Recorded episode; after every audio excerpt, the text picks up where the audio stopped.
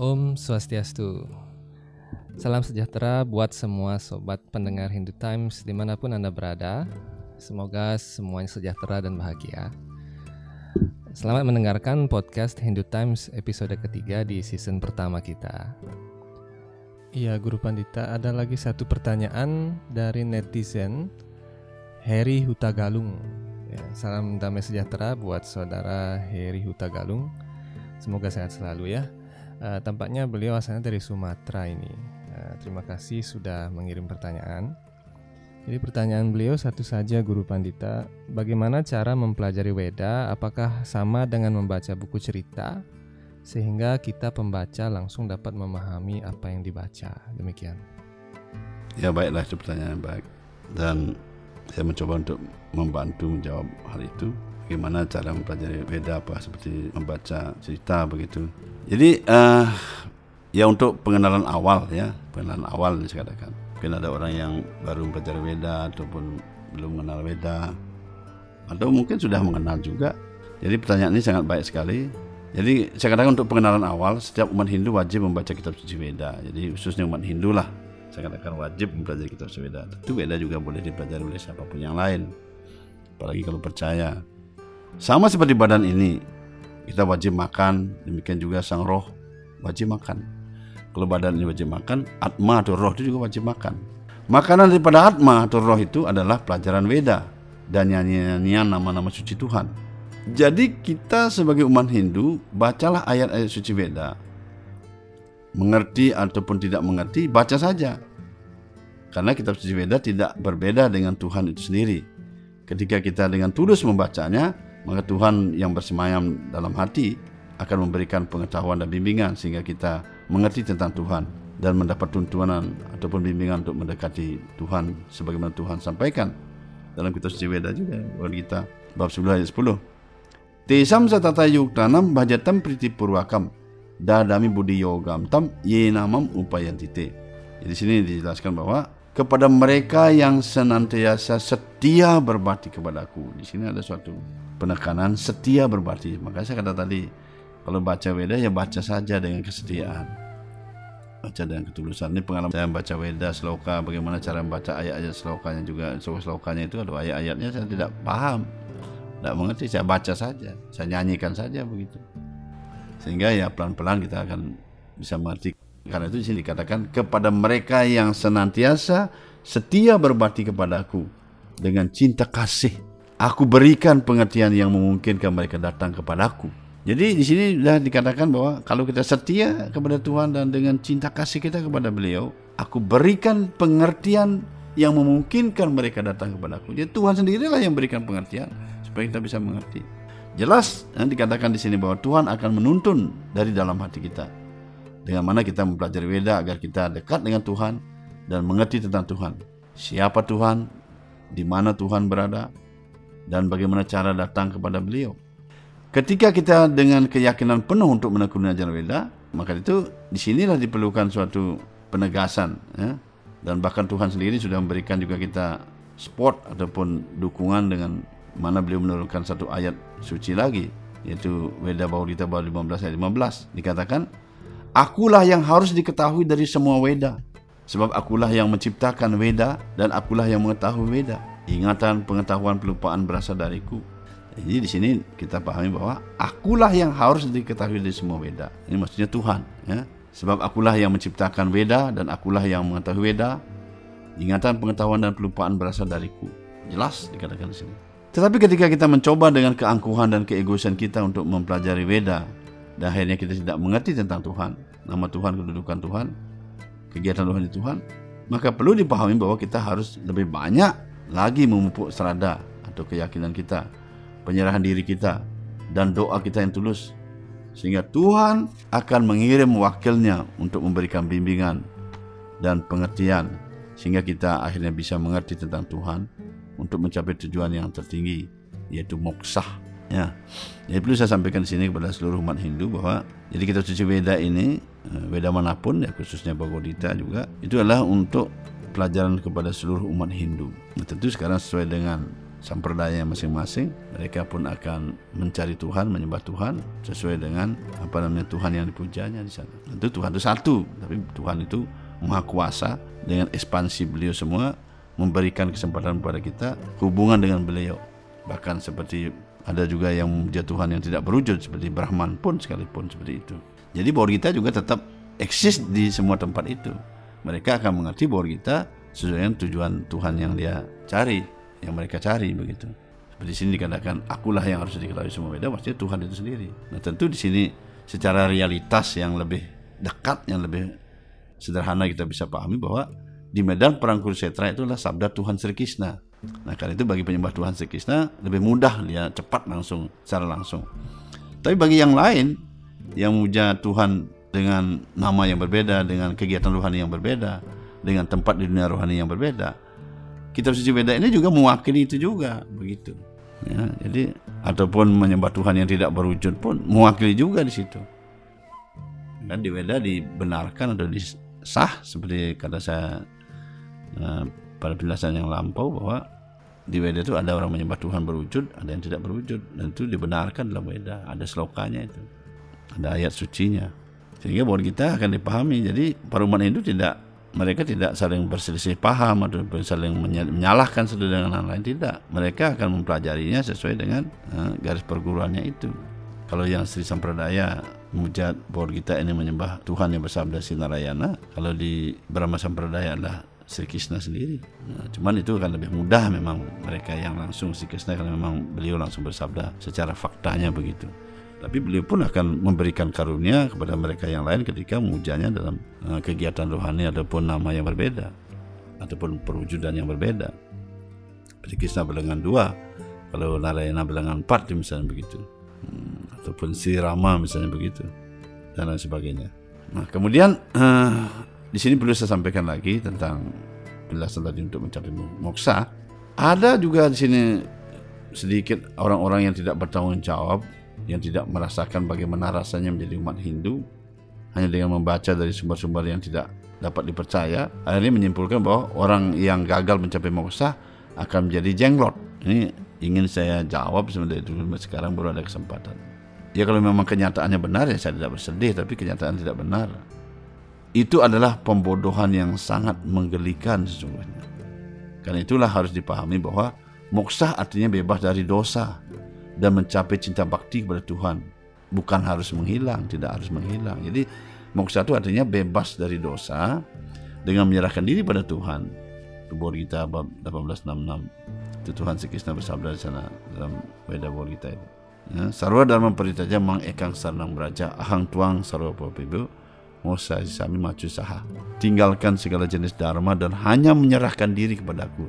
Jadi dikatakan hanya menyerahkan diri kepadaku Artinya kita menyerahkan diri pada Tuhan Krishna atau kepada siapa Tuhan yang dia yakini dalam beda maksudnya dalam Hindu ini. Dengan menyerahkan diri pada beliau, Tuhan bebaskan dari dosa. Itu maksudnya moksa itu bebas dari dosa dan akhirnya mencapai cinta kasih pada Tuhan atau cinta bakti rohani pada Tuhan. Manalah mungkin orang yang seperti itu kalaupun gagal karena belajar Weda tidak ada istilahnya kegagalan walaupun dia sekarang belum dia mencapai tujuan yang terakhir seperti belasan yang tadi saya katakan mereka akan masuk ke planet-planet surga, kemudian dilahirkan lagi di keluarga-keluarga yang beruntung, yang suci, yang saleh, eh, yang bermartabat, bahkan juga kaya, begitu.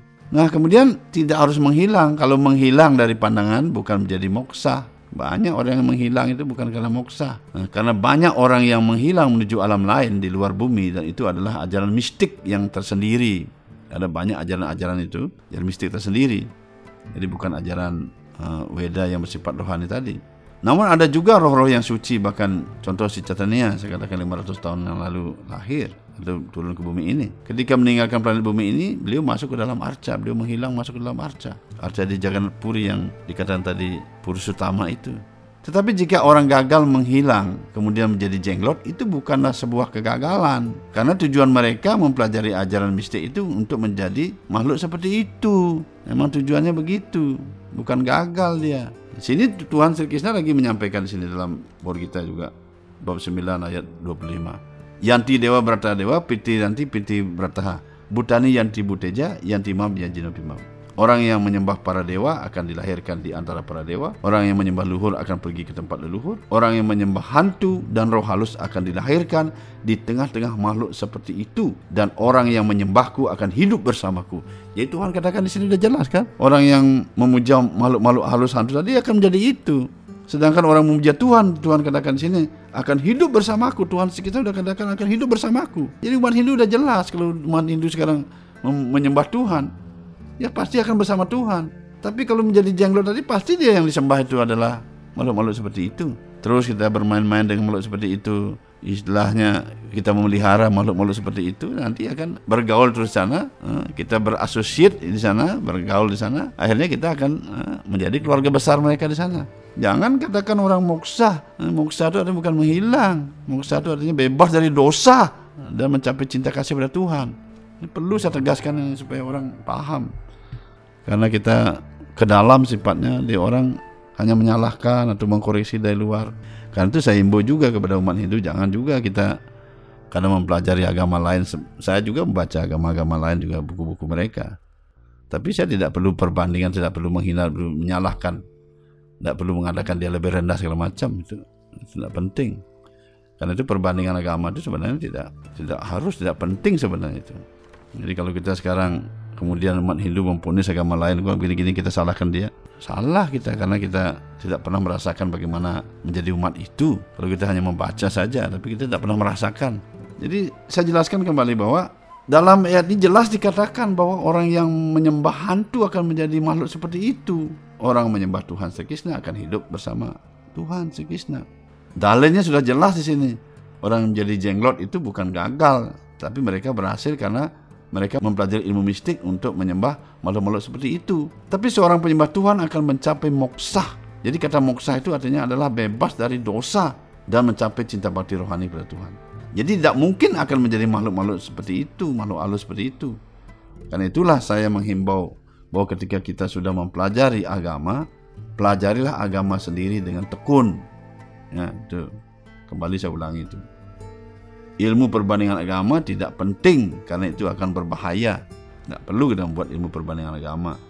Seperti tadi saya bacakan bahwa kita dengan mengetahui pengetahuan ini tidak perlu lagi yang lain. Ini sudah semuanya lengkap. Untuk apa lagi buat perbandingan? Kita membacanya, mempelajari, tapi kita tidak merasakan. Coba sekarang kalau saya contohnya, sekarang saya pelajari agama Islam, agama Kristen, agama Buddha. Apa saya pada saat belajar itu saya masuk Islam? Kemudian saya pelajari Kristen masuk Kristen. Nah, kalau toh pun saya masuk Islam baru mungkin sebulan, Kristen sebulan. Terus bagaimana apa kita bisa merasakan nikmatnya orang beragama Islam di sana dengan umat Islam, nikmatnya beragama Kristen, beragama Buddha dan sebagainya. Kan tidak mungkin saya bisa merasakan. Kemudian dengan pembacaan itu saya menyimpulkan sesuatu. Kan berbeda hasilnya. Demikian juga sebaliknya. Kita ini belajar Hindu sudah lahir di Hindu, besar di Hindu. Sejak kecil kita sudah mendengar ayat suci Weda ketika orang berbicara tentang Hindu ya kita ketawa sendiri dalam hati. Karena pembicaraannya tidak tepat dan ngaku-ngaku dari Hindu. Saya adalah Hindu begini-gini sekarang saya sudah pindah agama di Hindu begini-gini segala macam. Tertawa kita mendengar itu. Orang mengada-ada. Dia tidak benar dia kalau memang dia benar Hindu dia tidak begitu ucapannya beda dia tahu bagaimana di Hindu itu bagaimana hmm, apalagi di Hindu di Bali bagaimana kompleksnya di sini hubungan dengan eh, kita dengan Tuhan, dengan para dewa, dengan luhur yang kita hormati juga semua. Begitu. Dengan banyaknya pura-pura yang kita pertahankan, yang kita puja di sana Tuhan beserta inkarnasi beliau. Adapun para dewa yang bersama di sana yang kita patut hormati juga. Tidak paham orang luar tidak paham bagaimana kita orang Hindu ini orang Bali ini merasakan nikmatnya beragama Hindu. Mereka bilang apa pun kita tetap tetap saja kita. Nah karena itu saya himbau kepada saudara-saudara kita yang beragama Hindu jangan terkecoh lah dengan hal-hal seperti itu. Kemudian kita uh, belum mempelajari agama sendiri, menerapkan, kemudian kita sudah melirik yang lain dan kita mengatakan yang lain, oh ini benar, ini benar segala macam. Mungkin ada seperti itu, mengadakan kesaksian gini-gini gini. Mengatakan oh ini benar itu agama itu jelek. Sepanjang ini kita lihat sekarang orang-orang yang pindah agama itu secara umumnya begitu. Ketika dia pindah dari agama satu yang lain, berarti menjelekkan agama sebelumnya. Kenapa kamu pindah jelek? Begitu juga yang lain itu sebenarnya kalau kita model seperti itu itu bukan beragama kita sebenarnya itu ya, itu sudah menambah dosa sebenarnya bukan beragama Kalau udah udah beragama tekuni aja ajaran agamanya. Perkara anggotanya sedikit dan banyak itu kan bukan soal. Apa pernah kita di nanti di alam sana atau di hadapan Tuhan ditanya apakah kamu sudah beragama dengan anggotanya paling banyak? Ada begitu? Tidak ada dikatakan begitu. Pasti sejauh mana kita sudah menyerahkan diri pada Tuhan. Jadi tidak ada seperti itu. Ya, karena itu ketika kita beragama tekuni ajaran agama. Kalau kita sedikit kita umatnya, tidak usah terlalu berkecil hati. Itu juga kita melaksanakan dengan sesuai apa dengan aturan setiap hari. Hmm, padahal sebenarnya kualitas itu penting sekali kita terapkan. Banyak umatnya kemudian kualitasnya sudah tidak bagus, apakah Tuhan berkenan? Tuhan kan berkenan dengan kualitas bukan dengan kuantitas. Tapi tidak menutup kemungkinan juga kita pun harus memberi kesempatan pada yang lain eh, atau siapa pun umat manusia ini, bagi mereka yang tidak beragama khususnya nanti untuk juga mempelajari Weda. Jadi jangan menutup juga Weda itu jangan ditutup juga, ajaran Hindu jangan ditutup juga. Jangan dibatasi dengan berbagai batasan-batasan yang menyulitkan sehingga mereka akan sulit untuk ikut beragama Hindu. Itu jangan juga kita lakukan. Berilah keleluasaan ketika mereka ingin belajar Weda, ketika mereka ingin belajar agama Hindu, berilah mereka keleluasaan yang selonggar-longgarnya sehingga mereka mudah masuk belajar agama Hindu bukan untuk mencari anggota maksudnya untuk mendapatkan ajaran yang kita rasakan nikmatnya ini mereka juga mendapat keselamatan yang sama seperti itu. Ketika mereka memang ingin seperti itu. Nah, tentu kalau kita sekarang ingin mengajarkan, menyiarkan agama ini kan masih banyak orang-orang yang tidak beragama. Sepatutnya itulah yang kita cari. Tapi kalau orang-orang beragama kita cari lagi kan buat permasalahan. Kita lihat di zaman dahulu sejarah kan. Jangankan orang beragama, orang tidak beragama saja kita cari. Mereka juga merasa kehilangan anggota segala macam. Bagaimana dengan orang beragama? Ini kan emosi kita, ego kita yang berjalan. Dan ketika mereka sudah berketuhanan, mereka sudah menjalani ajaran agama dengan baik. Seperti Buddha kita juga menjelaskan, biarkanlah mereka seperti itu. Jangan membingungkan orang lagi. Karena itu saya himbau khusus untuk umat Hindu di sini, mari tekankan diri kita untuk belajar Weda, jangan terkecoh. Dan ketika kita melihat dengan perbandingan agama tadi, justru sebaliknya, tidak ada ujung pangkalnya kita lihat di zaman dahulu ada ujung pangkalnya. Semua akan begitu, semua punya dalil masing-masing. Kita sibuk dengan berdebat, akhirnya pun kita tidak akan mendapat hasil. Kita hanya sibuk berdebat, sedangkan tujuan yang dimaksud kita tidak akan capai. Jadi semua agama sudah punya jalur masing-masing. Tujuannya sudah jelas ke masing-masing itu ke mana saja. Jalurnya juga sudah jelas. Titik kesuksesannya juga masing-masing di situ kan. Agama bukan untuk dibenturkan, bukan untuk diperdebatkan, bukan juga untuk diadu, tapi agama adalah diyakini, diinsafi dan diikuti, maka setiap agama akan memberikan hasil sesuai dengan tujuannya. Ketika orang mau melaksanakan cara seperti itu, maka agama akan memberikan manfaat, minimal memberikan rasa aman dan damai pada diri sendiri dan orang lain, atau juga kepada makhluk hidup yang lain. Karena itu Weda mengajarkan yakini ajaran Weda sepenuhnya, kemudian laksanakan dengan segenap penyerahan diri, jangan digoyahkan oleh apa pun, dan jangan menghina siapa pun. Itulah kuncinya. Semasih dalam proses berdebat dan mendebat, maka dia belum berjalan menuju tujuan yang dimaksud. Seperti halnya Weda memberikan contoh. Ada sebuah cerita Purana di sini. Ada sebuah mangga yang jatuh, uh, sebuah apa namanya buah mangga yang jatuh dari pohonnya.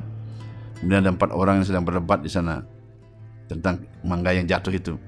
Mereka terus saling berdebat tentang dari mana mangga ini, mangga apa namanya, bagaimana ini semua bagaimana.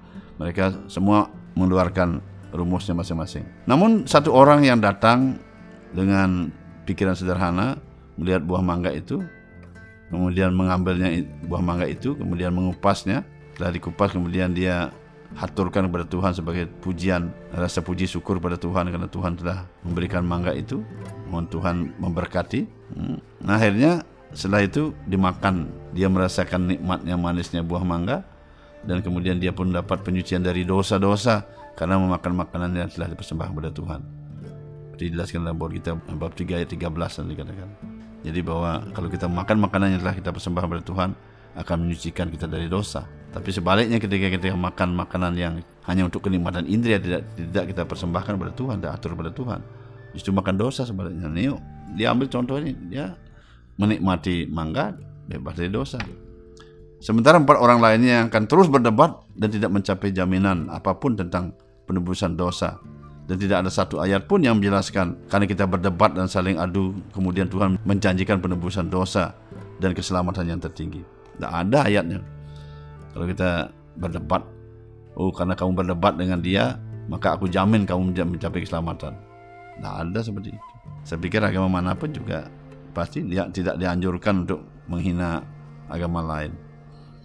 Karena kalau kita secara realitas kalau kita mencoba menghina agama lain dia juga dengan mudahnya menghina kita. Apa susahnya? Coba kita sekarang agama Hindu coba hina sekarang agama lain. Gampang sekali dia menghina agama Hindu dengan berbagai apa yang dia tahu dia dia lihat. Dia coba menghinanya gampang sekali dia menghina. Sebaliknya juga begitu. Menghina agama yang lain anggaplah Hindu dihina. Lalu kita balik menghina itu gampang sekali. Banyak sekali kelemah kelemahannya yang tidak masuk akal dan juga anggaplah uh, kita pun tidak tertarik. Nah, itu dari pandangan kita. Kita sampaikan debat itu lagi penghinaan itu dari pandangan kita.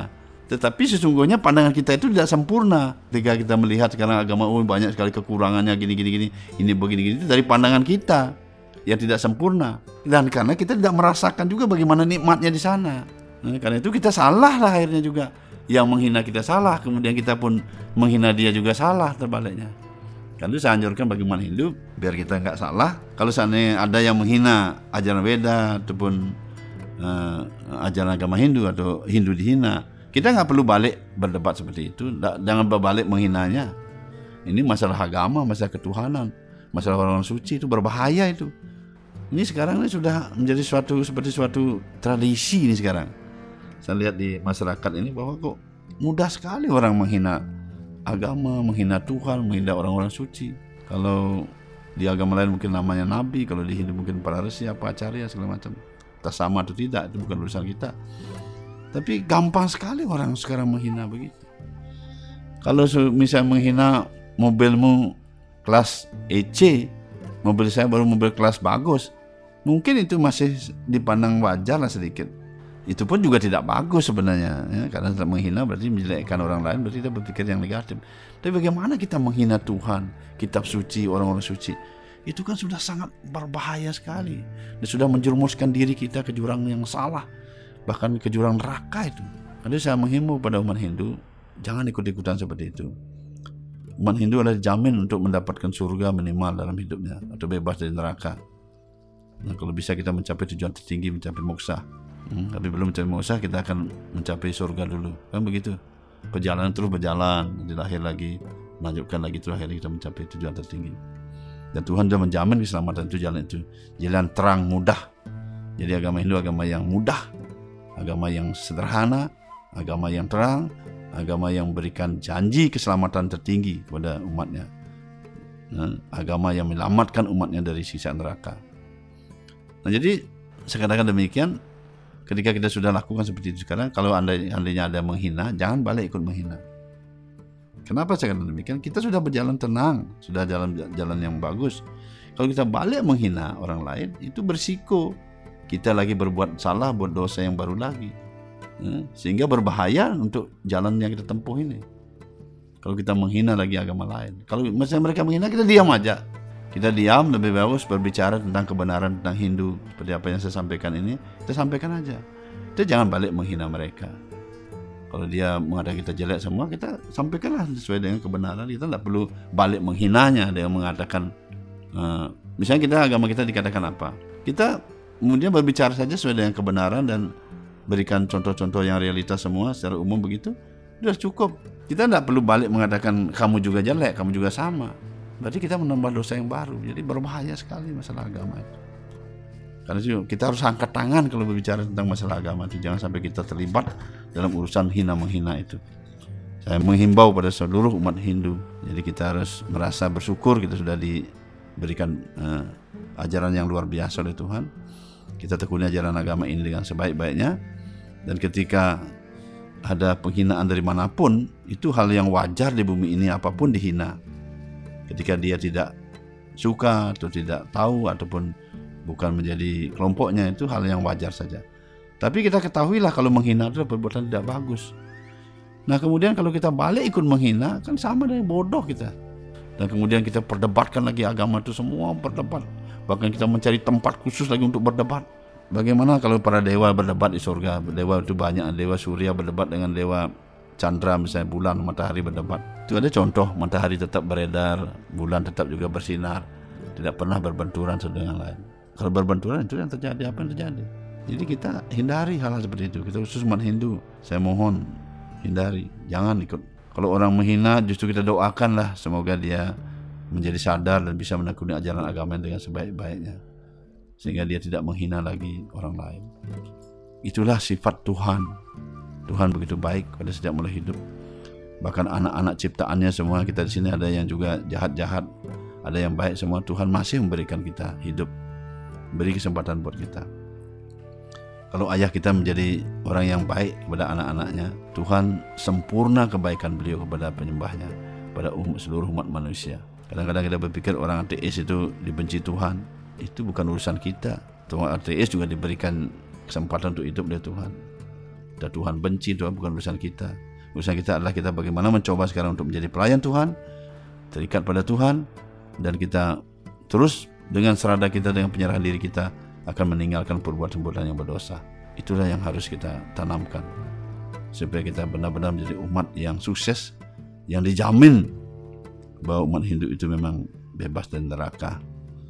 Terima kasih, semoga dapat dipahami dan saya mohon maaf yang sebesar-besarnya jikalau ada hal-hal yang tidak berkenan ataupun hal-hal yang tidak sesuai bagi pendengar. Saya mohon maaf yang sebesar-besarnya. Semoga uh, dengan penyampaian ini Tuhan juga menjadi puas dan kita semua mendapat karunia dari beliau. Terima kasih. Ya, baik terima kasih Guru Pandita. Kalau dibahas memang ternyata sangat luas sekali pelajaran kitab suci Weda ini. Sayang sekali kita dibatasi oleh waktu eh, dan juga untuk sobat Hindu Times ya juga dibatasi oleh kuota internet ya. Jadi kita akan lanjutkan kembali podcast ini di episode-episode berikutnya dengan pertanyaan-pertanyaan yang lebih seru lagi dan lebih uh, dan dan dan sangat beragam sekali ya. Baik Sri Guru Pandita, terima kasih telah berkenan hadir kembali di studio 108 Hindu Times dan terima kasih telah berbagi pengetahuan suci kepada para netizen. Sobat Hindu Times, kami undur diri dulu sampai di sini. Sampai jumpa di episode podcast selanjutnya. Om Santi Santi Santi Om.